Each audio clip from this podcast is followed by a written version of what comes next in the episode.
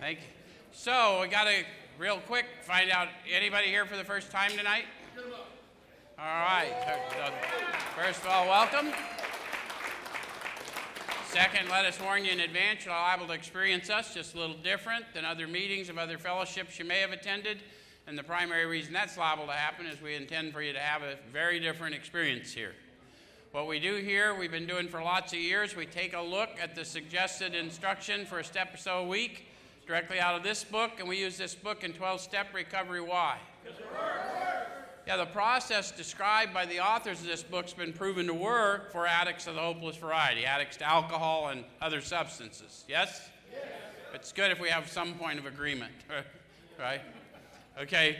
Um, so what I do is I try and show you how I find my experience in the book and encourage you to have your experience with the book. And if we both do our job, we share a spiritual experience in this room every time. How many of you have been here before and can witness for these folks that happen?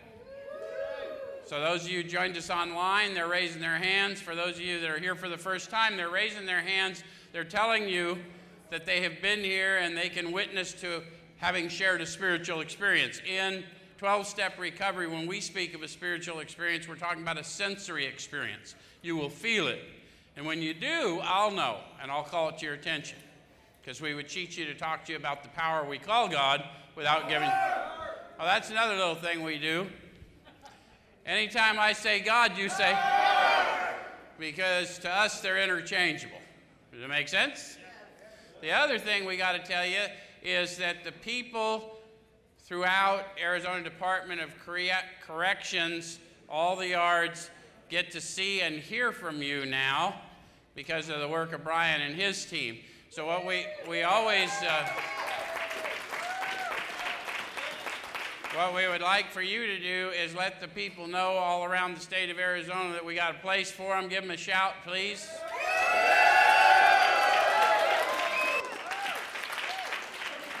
And they also reach all the people in Maricopa County jails. So, so for those of you who are hearing us out there, uh, we're, we're anxious to receive you. We're, we're praying safe passage till you get here. And, and these guys are making a way. They're changing the community's mind about people with a past. Yes? Okay, so tonight we're going to take a dive into the first step in recovery, as Chap said.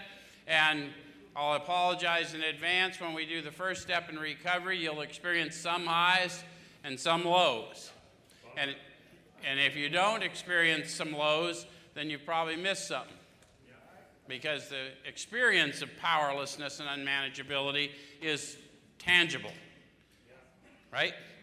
Okay, so first thing we like to do is let people know what the book is. And a lot of times you see it and you go, oh, that's the big book, and no one really thinks about anything except that's a big book. But the title of the book is actually well, I was about to show you another page, but let me show you this page Alcoholics Anonymous, the story of how many thousands of men and women have recovered from alcoholism.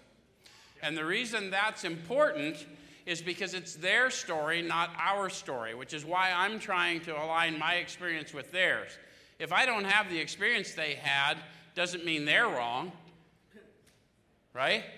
They told, they told me clearly, rarely have we seen a person fail who's thoroughly followed our path. They didn't say paths, even though it's a story of the first several thousand, they said path. Right? So it's my job to try and get aligned with that. And now it's my job to try and help you get aligned with that. Yeah?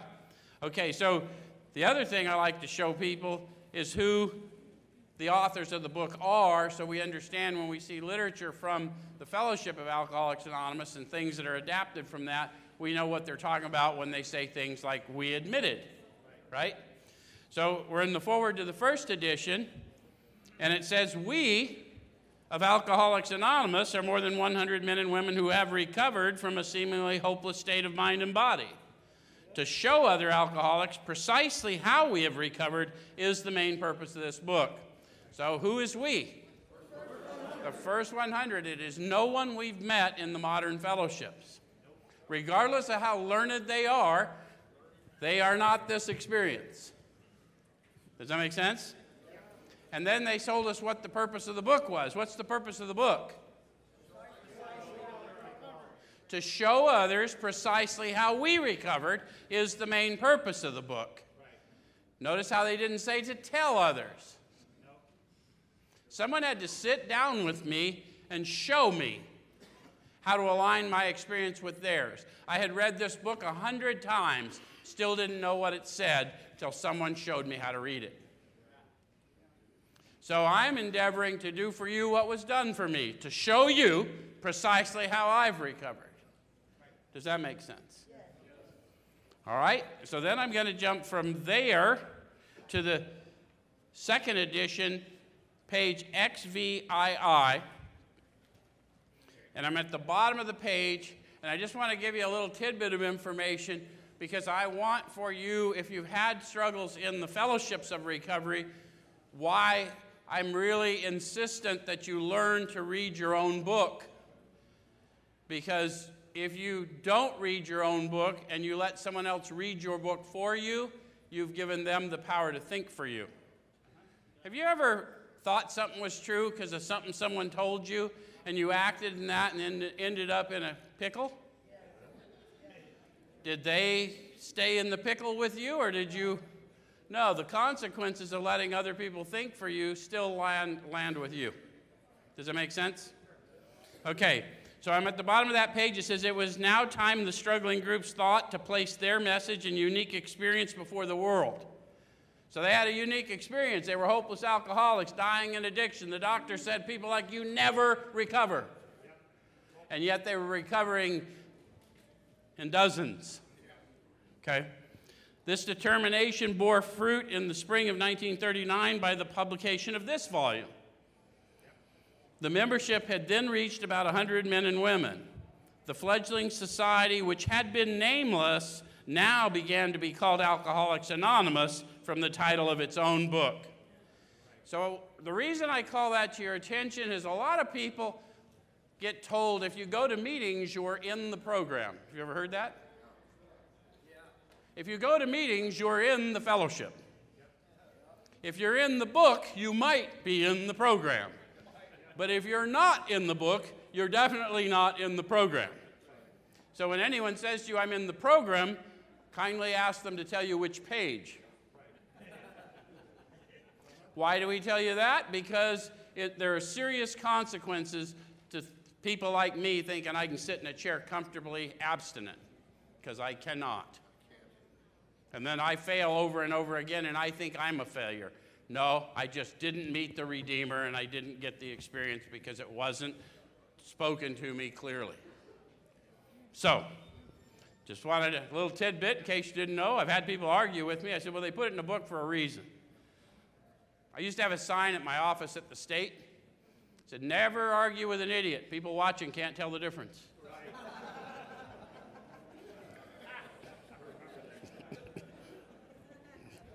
All right, so we're going to take a look at the doctor's opinion. The doctor is Dr. William Silkworth, and he treated people for alcoholism, drug addiction, and so they wanted his opinion in this book because he had encountered Bill Wilson, who was the author of the majority of this book, with the first 100 who agreed with the wording.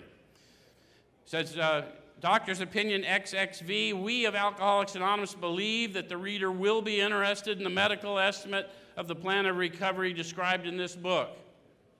And most of us may not know why we would be interested in a medical estimate, but the reality was back then addiction was not in a diagnosis, and doctors just said people like us were hopeless.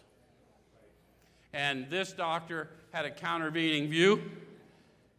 He, he did not believe we were hopeless if we did the things based on this that these people learned they needed to do. Make sense? And it, then it says, says uh, convincing testimony must surely come from medical men who have the experience with the sufferings of our members and have witnessed our return to health. So they were working with the worst of the worst the cocaine addicts, the morphine addicts, the alcoholics that were, the society had cast them out. That's who he was working with. A well known doctor, chief physician at a nationally prominent hospital specializing in alcoholic and drug addiction, gave Alcoholics Anonymous this letter To whom it may concern, I have specialized in the treatment of alcoholism for many years. In late 1934, I attended a patient who, though he had been a competent businessman of good earning capacity, was an alcoholic of a type I had come to regard as hopeless. In the course of his third treatment, how many of you have had more than one go? So, the author of the majority of this book that anchored this whole movement at that time, he struggled a little bit. In the course of his third treatment, he acquired certain ideas concerning a possible means of recovery. As part of his rehabilitation, he commenced to present his conceptions to other alcoholics, impressing upon them that they must do likewise with still others. This has become the basis of a rapidly growing fellowship of these men and their families.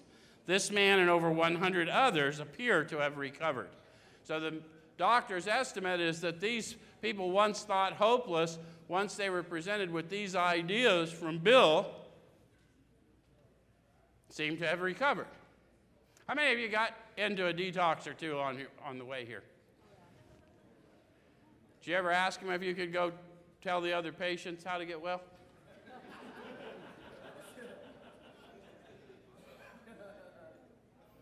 well, they let Bill.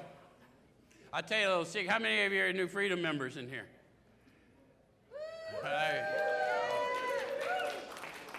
How many of you are New Freedom staff or New Freedom graduates in here?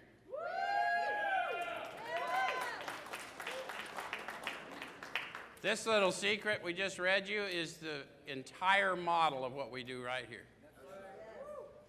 We started telling you while you're on the inside, if you'll just think and lift up your brother, you're going to be fine. You get to us, we're going to teach you a little more about it. Did we not teach you that?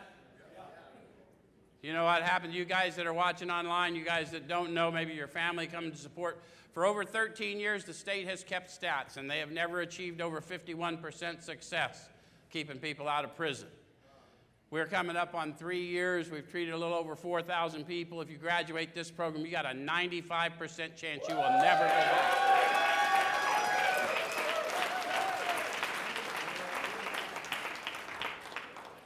Just want, want you to relate to the text. All right. So, after, I'm not going to read any more of what the doctor said then. I'm going to read to you a little bit about what the author said because alcohol. Any of you guys ever hear a medical opinion, then you had an opinion of what the medical opinion was? so, the alcoholics, obviously, that wrote this book, they were alcoholics, so they had an opinion of the opinion. So, I, we want to see where we're at, right? Okay, so the, I'm on XXVI now. Says the physician who, at our request, gave us this letter has been kind enough to enlarge upon his views in another statement which follows. In this statement, he confirms what we who have suffered alcoholic torture must believe. The authors concluded there was a few musts, and that one is coming up really early. I must believe something about this doctor's opinion about my condition if I would like to get started on my journey, which means it's going to have to make sense to me in light of my experience, or I simply won't believe it. Does that make sense? Okay. That the body of the alcoholic is quite as abnormal as his mind.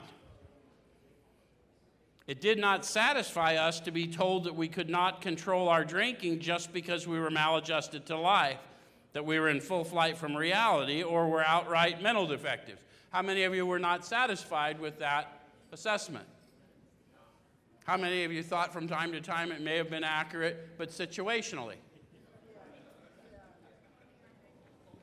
So, what they said is these things were true to some extent, in fact, to a considerable extent with some of us, but we're sure that our bodies were sickened as well.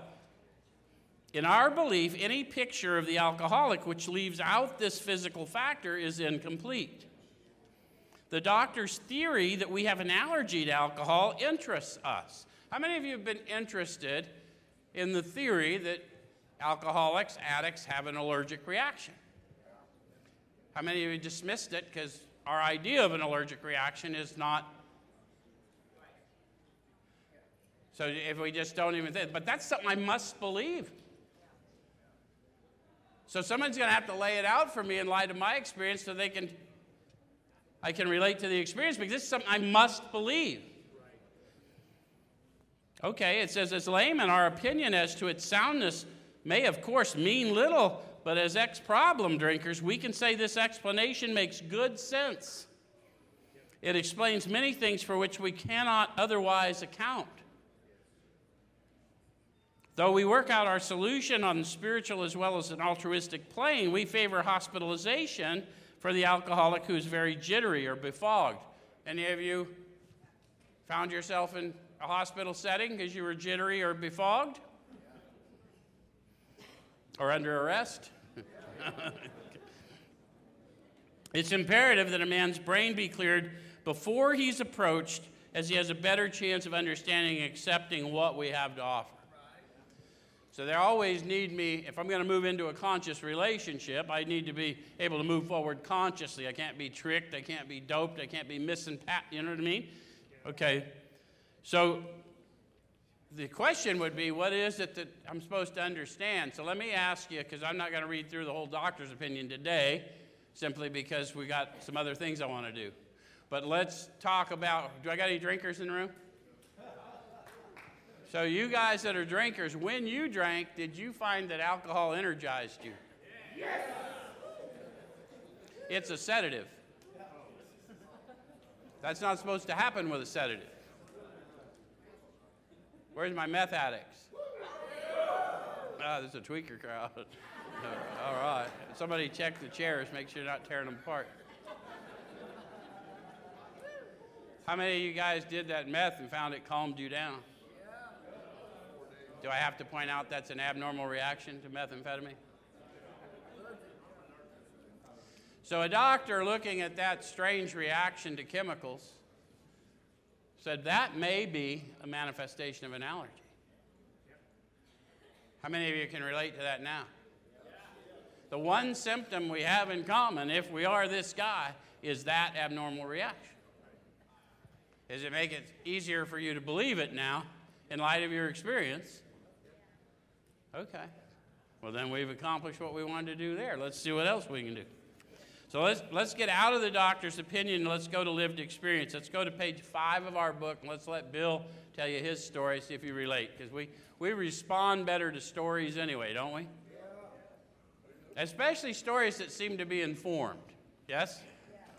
All right, so we're on the top of page five in Bill's story, and he says, Liquor ceased to be a luxury, it became a necessity. How many of you, in your addiction to whatever it was, can sort of consciously remember when you no longer was doing it because you wanted to, you were doing it because you had to? So that's what he's starting to describe. It, it, isn't, it isn't what everyone else sees, it's what I know, right? Okay. Then it says bathtub gin, two bottles a day, often three, got to be routine. So he's describing for him what it looked like. You'll have to fill in the blanks for you what it looked like, okay? Sometimes a small deal would net a few hundred dollars and I'd pay my bills at the bars and delicatessens. Any of you guys have like a credit arrangement with enough people that you could stay on the hook a while even when you're out of bread? Did you have to go pay them all back every once in a while? So that's all he's talking about. I mean, I got to have two or three trap houses to go to so I can stay, and then I'll get enough energy from one of them to go hit a hustle so I can run back through the cycle and pay them some bitches back, right? Okay. All right. So this went on endlessly, and I began to awaken very early in the morning, shaking violently. Anybody relate? Went on endlessly. Pay attention, Joel. Okay. A tumbler full of gin, followed by a half dozen bottles of beer, would be required if I were to eat any breakfast. Any of you? Where's my drinkers? You guys relate to having to put a little down just so you can get up? Nevertheless, now listen to this. He's describing the mental and emotional state. He's describing a completely unmanageable situation. Yes?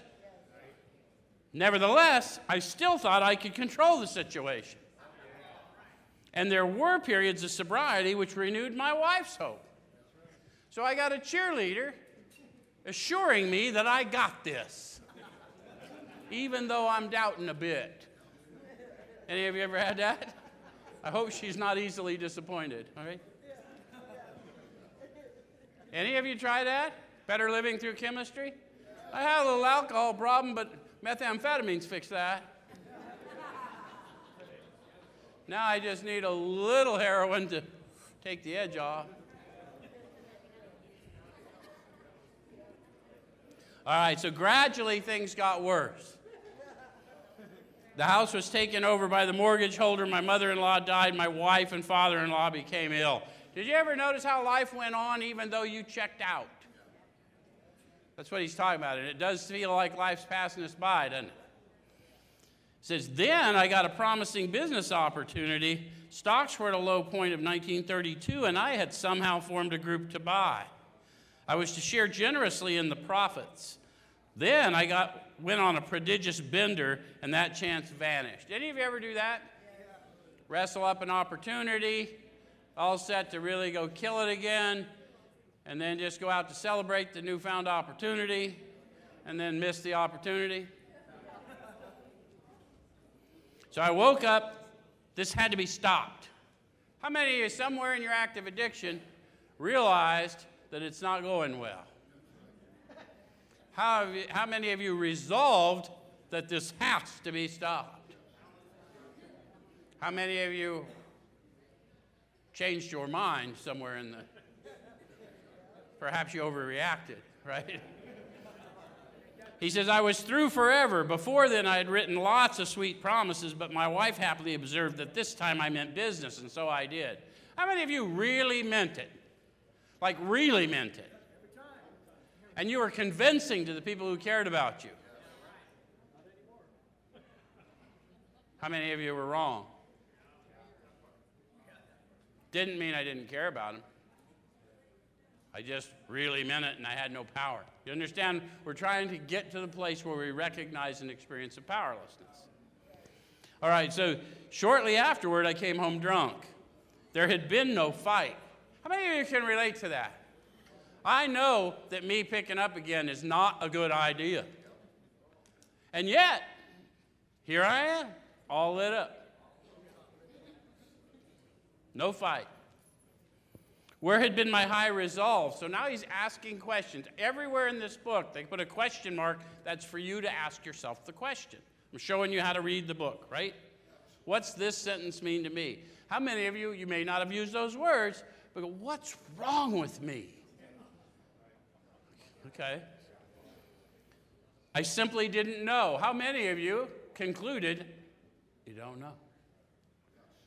That's really the baffling part because everyone assumes we should know, huh? You ever disappoint somebody, twist off? You're all lit up again. They know it's not a good idea. You know it's not a good idea. Why'd you do that? I don't know. Yes, you do. so then I go right into my next phase, lying again, because I got to calm them down somehow. So someone had pushed a drink my way and I had taken it. Was I crazy? Again, question mark. How many of you got to think, man, am I nuts? He says, I began to wonder for such an appalling lack of perspective seemed near being just that. So he's giving you a clue of what addictive insanity, alcoholic insanity is. It's an appalling lack of perspective. Okay? So renewing my resolve, I tried again. So how many of you had that experience and picked yourself up and gave it another go? Okay? It says, Some time passed and confidence began to be replaced by cocksureness. How many of you have had that experience? Started to get a little time under your belt, maybe you started, things were going all right. So, what happens when confidence, certainty, gets replaced by ego, cocksureness? What happens is I confuse the experience of grace with the illusion of control. Does that make sense? So he's doing it through me, but I don't know. I think I'm doing it, and then I get my chance to prove I'm doing it, and guess what happens every time? There ain't nothing to do to not do. It's got to be removed, guys. Okay, so I could laugh at the gin mills. Now I had what it takes. One day I walked into the cafe to telephone. In no time, I was beating on the bar, asking myself how it happened. As the whiskey rose to my head, I told myself I'd manage better next time, but I might as well get good and drunk then, and I did. How many of you, after you were high, decided to get more high? And you then convinced yourself that was a choice? But the insanity of alcoholism is that drink knowing my condition. It's the first drink, not what happens after it. The, what happens after the first drink for me is predetermined. You know what I'm saying? I, I was of unsound mind when I took the first drink, and everything after that is this manifestation of an allergy, the inability to control once I start. Now, it doesn't mean I could always not control. They'll talk to you in chapter 3 the idea that he can control and enjoy his drinking is the great obsession of every abnormal drinker. How many of you have had that obsession? So they're not saying you can't control, they're just saying when you control, you can't enjoy. Does that align with your experience? Okay. So then it goes on to tell you the remorse, horror, and hopelessness of the next morning are unforgettable. Do yourself a favor, find yourself in his story. Have you had some clean time? Did you twist off and then wake up the next morning and just remorse, horror? Any of you relate to it? Go there with him because that's a powerless and unmanageability experience. He's describing a, a depth of spirit that is tangible. Hopelessness. If I don't try again, I can't fail again. Horror. What am I going to tell everybody? Right? says the courage to do battle was not there. My brain raced uncontrollably, and there was a terrible sense of impending calamity. Any of you ever get to the point where you're pretty sure you were down for the count? It wasn't going to get any better, so you're just wondering when it's going to end? And hoping it's going to end soon. Yeah, no kidding. That's real. Said, I hardly dared cross the street lest I collapse and be run down by an early morning truck, for it was scarcely daylight. An all night place supplied me with a dozen glasses of ale. My writhing nerves were stilled at last. A morning paper told me the market had gone to hell again. Well, so had I. The market would recover, but I wouldn't. Any of you ever have enough going on in your life that when stuff started really falling apart, you're like, this will ebb and flow, but I can't do another ebb and flow? He's just talking to you about his experience. He worked with the markets, he knew they did these things. But he'd been on the train long enough, he knew he didn't want to, even if he could come up again, he didn't want to come up again because it inevitably means another downturn. So he says, The market would recover, but I wouldn't. That was a hard thought. So he's taking you inward into way, way of the thinking process of somebody in an active addictive disorder. Should I kill myself? How many of you got there? Where's my opiate addicts?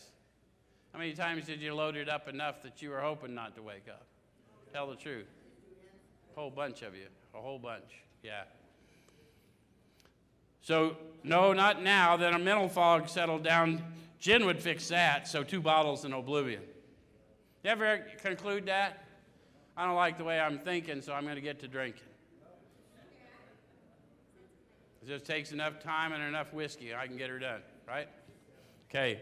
So it says, The mind and body are marvelous mechanisms, for mine endured this agony two more years.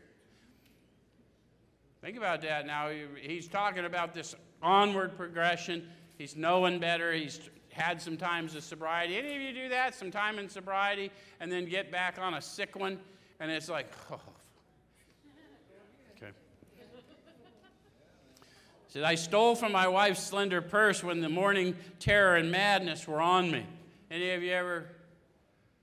did, you, did you tell them what happened to it? Like there's no earthly explanation for where that money went but I will help them look for it.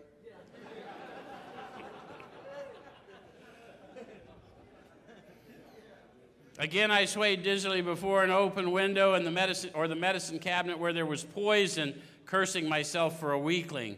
There were flights from city to country and back as my wife and I sought escape. And then came the night when the physical and mental torture was so hellish, I feared I would burst through my window sash and all. Any of you get drink to delirium tremens? Do I have any serious, seriously committed drinkers here? So what he's describing is a, is a really a living hell.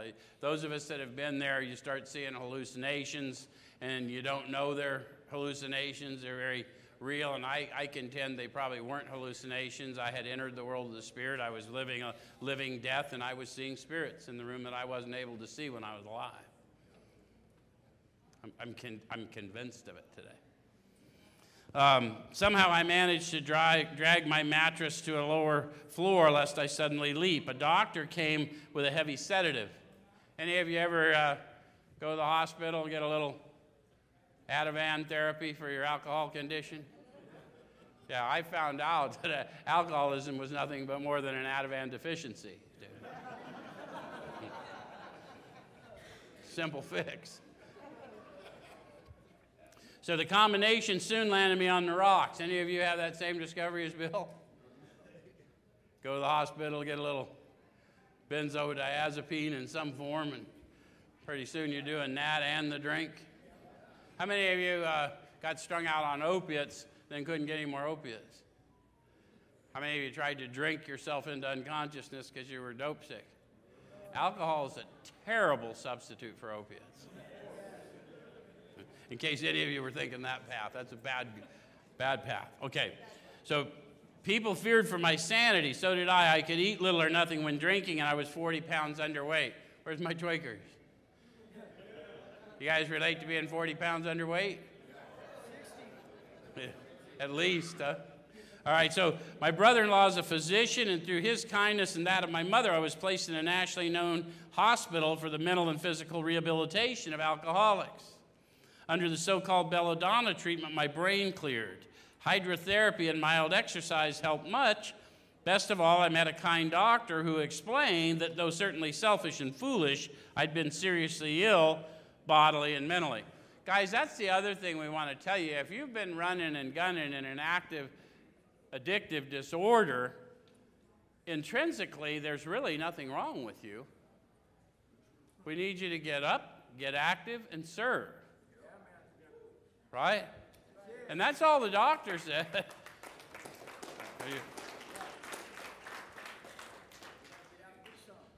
So it relieved me somewhat to learn that in alcoholics, the will is amazingly weakened when it comes to combating liquor. So now he's talking about the mental effect, bodily and mentally.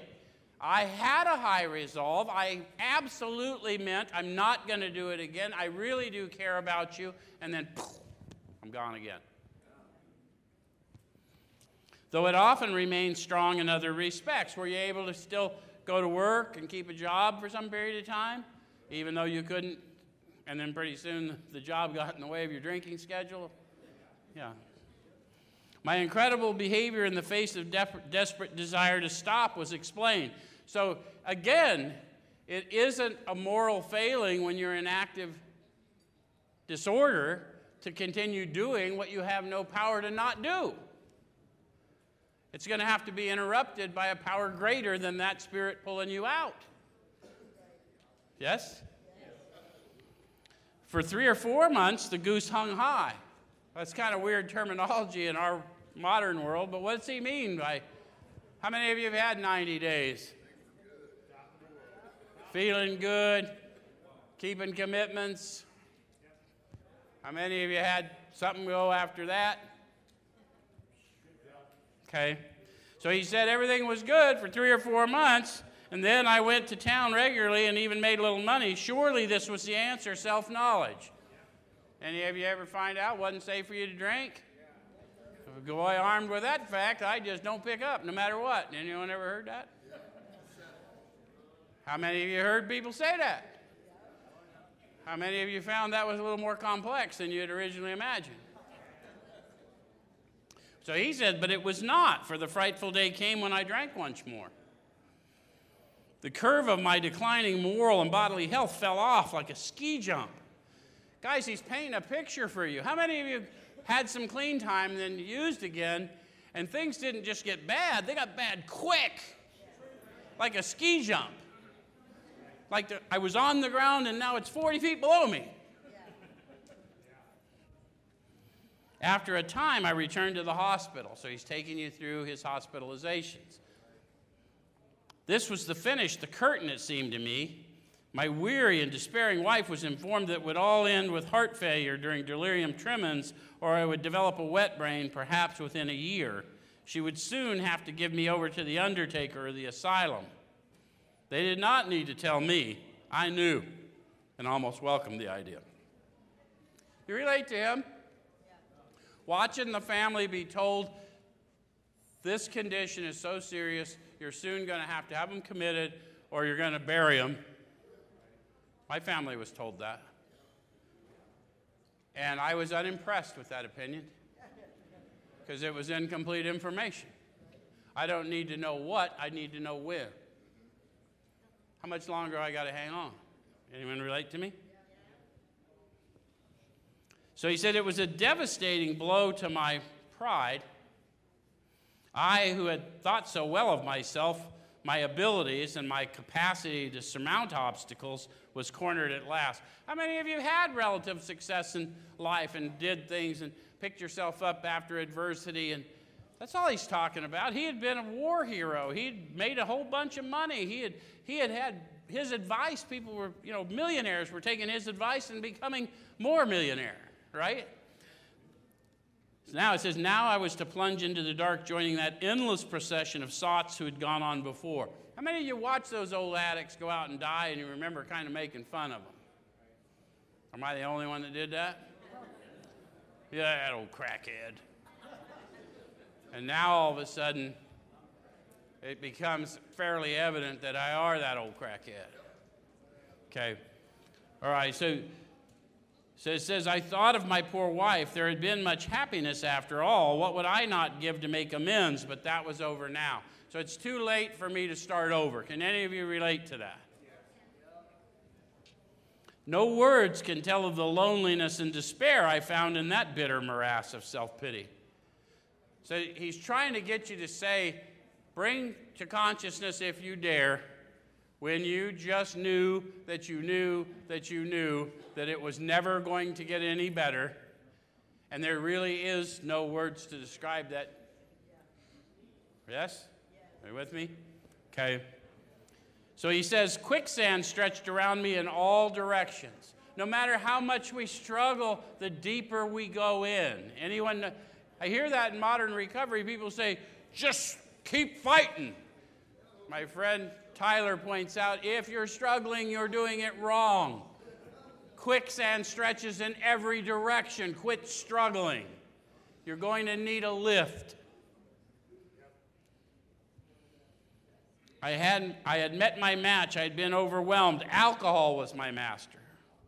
Trembling, I stepped from the hospital a broken man. Fear sobered me for a bit. How many of you have sobered up based on fear alone?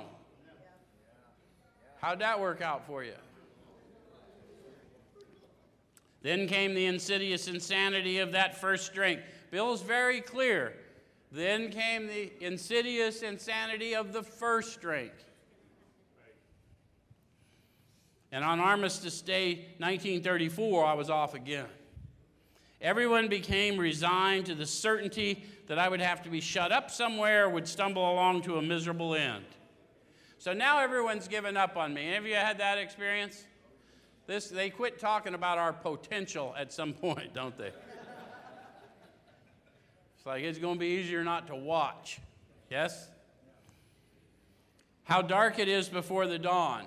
So he's talking about the darkness that we feel emotionally and mentally when we realize we have finally severed all the bonds with anyone who ever cared about us because we are such a certifiable mess. Anyone with me? Some of you are feeling that. Who's feeling that? Yeah, that is also the power we call God around here. Because I know you know. Does that make sense? That's the whole point of this step is to get into that experience of powerlessness and then recognize the difference when power comes on. because it is the power we ch- chase, and it's within us, it's not out there. Does it make sense? Okay, so in reality, that was the beginning of my last debauch. I was soon to be catapulted into what I like to call the fourth dimension of existence. I was to know happiness, peace, and usefulness in a way of life that is incredibly more wonderful as time passes. So he's promising you, based on his experience, that although he experienced that darkness, he was then catapulted into a fourth dimension of existence, beyond time and space, and the experience of it was to know, not know, know happiness, peace, and usefulness in a way of life that is progressive. That's why we suggest a manner of living, because when you serve, you'll ultimately lead. It's inevitable. Does it make sense? Okay. So, near the end of that bleak November, I sat drinking in my kitchen. With a certain satisfaction, I reflected that there was enough gin concealed about the house to carry me through that night and the next day. Any of you ever get a free night? Still have enough, whatever? Okay, that's kind of a holiday, isn't it? All by myself. My wife was at work. I wondered whether I dared hide a full bottle of gin near the head of the bed. I would need it before daylight. Any of you drinkers that knew you needed to hide a, hide a bottle so you get a nip? Yeah. Those of you that didn't ever do that kind of drinking, just trust us. You got to have it around because you wake up and you're in full blown delirium. And if I don't get something down, ain't nothing else happening. I'm going to be really sick. My musing was interrupted by the telephone. The cheery voice of an old school friend asked if he might come over. He was sober. They put it in italics if you're not following in the book. You got to picture who Ebby is to Bill.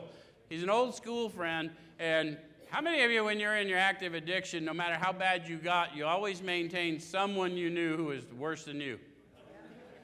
I'm not that bad yet. So that's who Ebby is for Bill. I'm not that bad yet. But now Bill's in it full all the way in the well, and Ebby's calling him, and he's in New York, and he's sober. So this is impossible. And now Bill's processing, telling you the impossibility of it, so you understand the, the magnet, whatever, the magnitude of the miracle he's about to witness. Okay? So it says, it, says I, it was years since I could remember his coming to New York in that condition. What condition? He don't go nowhere sober. How many of you have had that I don't go nowhere sober. Were you nuts? Okay. All right. So I was amazed. You got to get the, what he's trying to tell you about. Rumor had it that he'd been committed for alcoholic insanity. I wondered how he had escaped. Dude must have blown out of court. Of course, he would have dinner, and then I could drink openly with him, unmindful of his welfare. I thought only of recapturing the spirit of other days. There was that time we had chartered an airplane to complete a jag. His coming was an oasis in this dreary desert of futility. The very thing, an oasis. Drinkers are like that. So contemplate what he's painting the picture of. He can't drink with anybody the way he drinks. Any of you get to the point that the way you used, not only wasn't it safe for anyone to use with you, you really didn't want to share.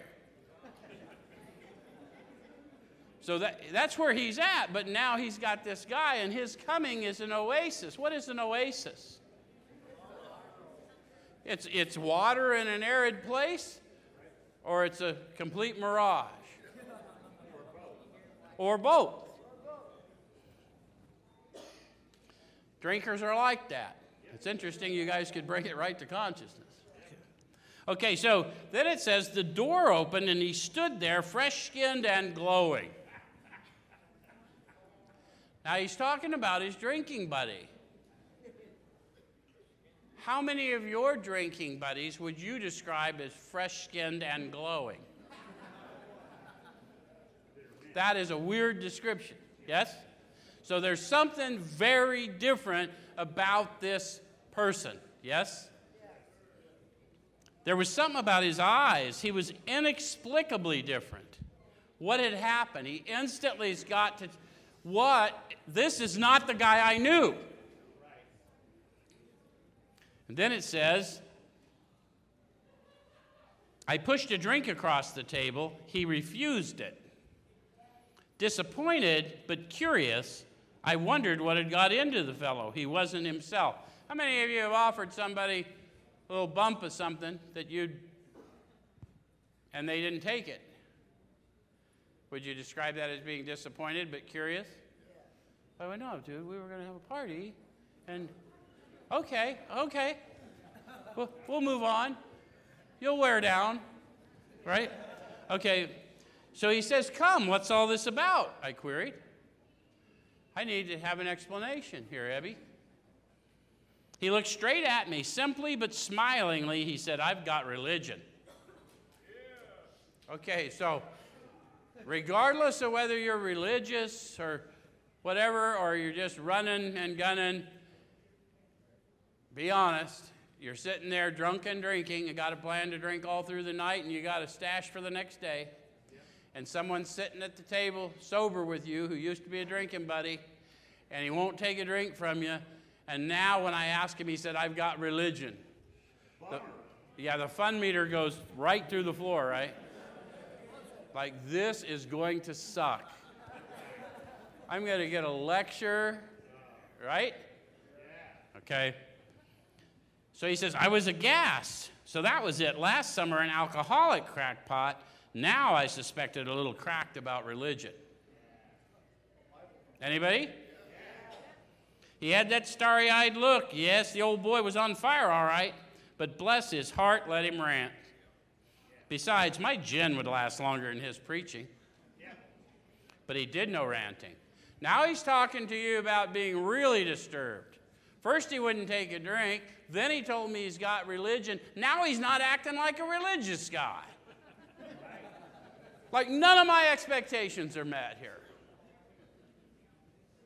In matter of fact way, he told how two men had appeared in court persuading the judge to suspend his commitment. They had told of a simple religious idea and a practical program of action. That was two months ago, and the result was self evident it worked. Bill didn't need proof that the process worked, he saw proof in front of him. We carry this message. And Ebby didn't tell him some nonsense about groups of drunks or light bulbs or doorknobs. He said, They gave me a religious idea. God dwells in you, Bill.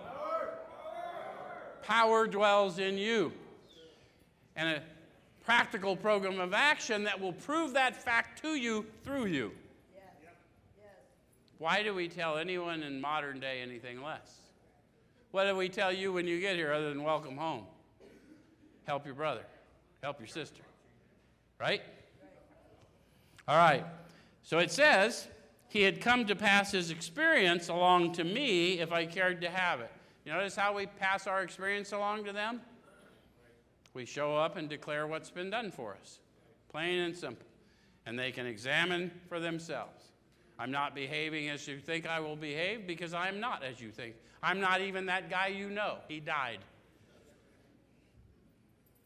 I've been made new. I'm a new creation. The old has gone. Okay, so it says, I was shocked but interested. Certainly I was interested. I had to be, for I was hopeless. Then he said, He talked for hours. Childhood memories rose before me. I could almost hear the sound of the preacher's voice as I sat on still Sundays way over there on the hillside.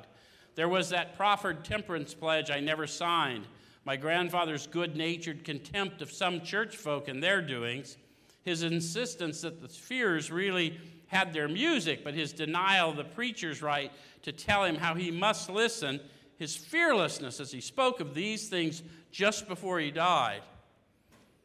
These recollections welled up from the past. They made me swallow hard. Now he's describing a visitation of the Spirit as he's going through this experience. He's thinking about his grandfather who, although he had a belief in God, he had a relationship with God, he was unwilling to let the church tell him how he must believe. Right up to the point of death, he says, You don't tell me how to worship my God. My life is my worship. That's what he said. You got it? Who felt that? That came straight to you from the Spirit. Okay. He said these things welled up in him and made him swallow hard. Have you ever had something come on you so powerfully that an emotion was forced out of you and you didn't know where it came from, but you were out of control of it? Would you call that swallowing hard? That's what Bill is trying to tell you happened to him. The famous atheist opened his mind just a little bit as that spirit of revelation moved within him. Does that make sense? So it says that wartime day in the old Winchester Cathedral came back again. So if you read the early part of the story, he was getting ready to go to war. He was scared. He went into the churchyard. He saw the, the gravestone of the old soldier who had survived war and came back and drank himself to death. And now he's an old soldier, soldier who survived war, and he's back and fixing to drink himself to death if something doesn't change. Right? He said, I'd always believed in a power greater than myself. I'd often pondered these things. I was not an atheist. Few people really are, for that means the blind faith and strange proposition that this universe originated in a cipher and aim, aimlessly rushes nowhere. My intellectual heroes, the chemists, the astronomers, even the astronomers, even the evolutionists, suggested vast laws and forces in, at work. Despite contrary indications, I had little doubt that a mighty purpose and rhythm underlay all. How could there be so much of precise and immutable law and no intelligence? So he's asking himself this question. And then he said, I simply had to believe in a spirit of the universe who knew neither time nor limitation, but that was as far as I had gone. I'm going to jump from there to his back to his meeting with Ebby because that's what he does, I, rather than reading a bunch of that stuff. Um, I'm on the middle of page 11. He said, But my friend sat before me and he made the point blank direction that God. Why, you went to sleep. He made the point blank declaration that God had done for him what he could not do for himself. He was emphatic. He knew how Bill thought. He'd been running and gunning with Bill. He said, Dude, I thought the same thing you did until he snatched me up. His human will had failed. Doctors had pronounced him incurable. Society was about to lock him up. Like myself, he had admitted complete defeat. Then he had, in effect, been raised from the dead, suddenly taken from the scrap heap to a level of life better than the best he'd ever known. So that was Ebby's testimony to Bill. I was as bad as you or worse, Bill. I was on my way to alcoholic prison. These guys came and gave me this religious idea and a practical program of action, and now I've come to share this experience with you. And Bill's like, his eyes are, right? Remember, he's drunk and drinking. Okay? He's, Bill's contemplating, had this power originated in him? No, he had evidence. He knew who this cat was. That power didn't originate in him, it was in him, but it didn't start there right? Okay, obviously it had not. There'd been no more power in him than there was in me at that minute, and this was none at all. That floored me. It began to look as though religious people were right after all. Here was something at work in the human heart which had done the impossible.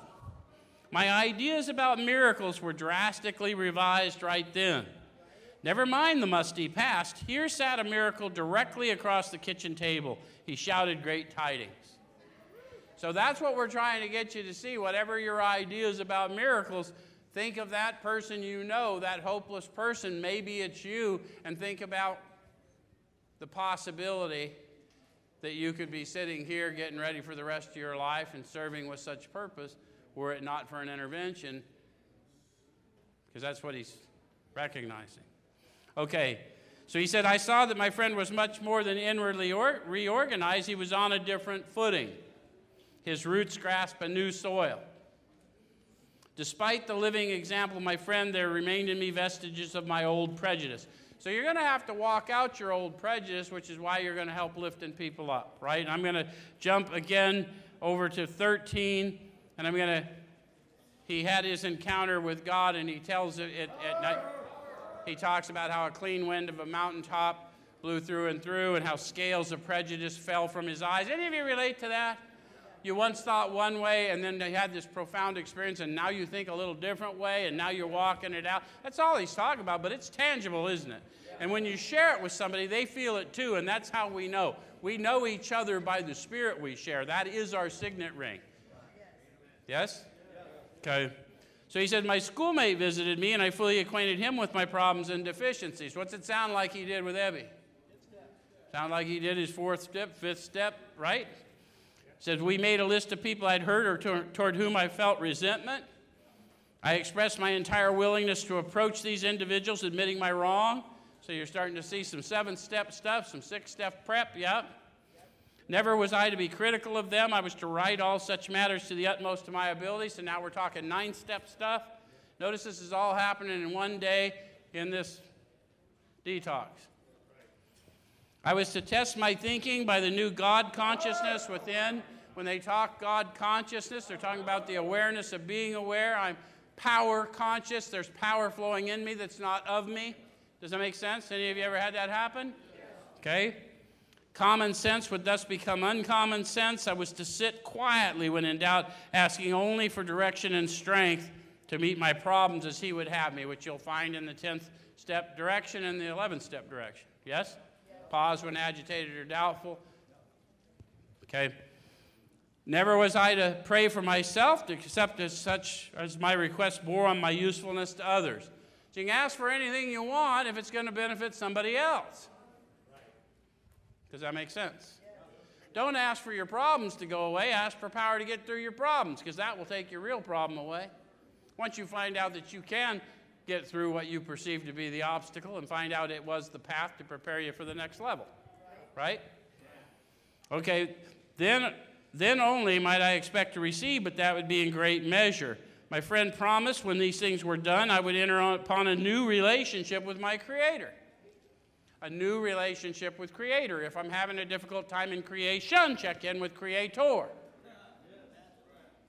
And if you check in with Creator, get that straightened out, creation magically straightens out. That I would have the elements of a way of living which answered all my problems. How many? All. Belief in the power of God. Power. Belief in the power of God. Why do we say power here when I say God? Because I had to come to believe in the power of God.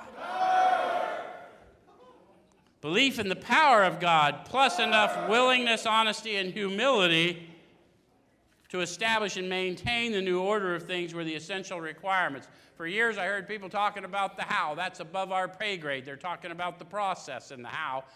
What I need to know is the who. Quit asking how, start asking who. All right. So then it says, simple but not easy, a price had to be paid. It meant destruction of self centeredness. I must turn in all things to the Father of light who presides over us all. These were revolutionary and drastic proposals, but the moment I fully accepted them, the effect was electric. There was a sense of victory followed by such a peace and serenity as I had never known. There was utter confidence I felt lifted up as though the great clean wind of a mountaintop blew through and through. God comes to, comes to most men gradually, but his impact on me was sudden and profound. For a moment, I was alarmed and called my friend the doctor. So he called to get the doctor's opinion about the experience he'd just had because it was freaking him out. to ask if I were still sane, he listened in wonder as I talked. And finally, he shook his head, saying, Something has happened to you I don't understand. But you'd better hang on to it. Anything is better than the way you were. Guys, if you will embrace this process wherever you have been, you will not be that again. And even if you go through the same things, you won't be the same man or woman again. And I'll guarantee you it won't have the same effect on you again. Yes? Thank you very much.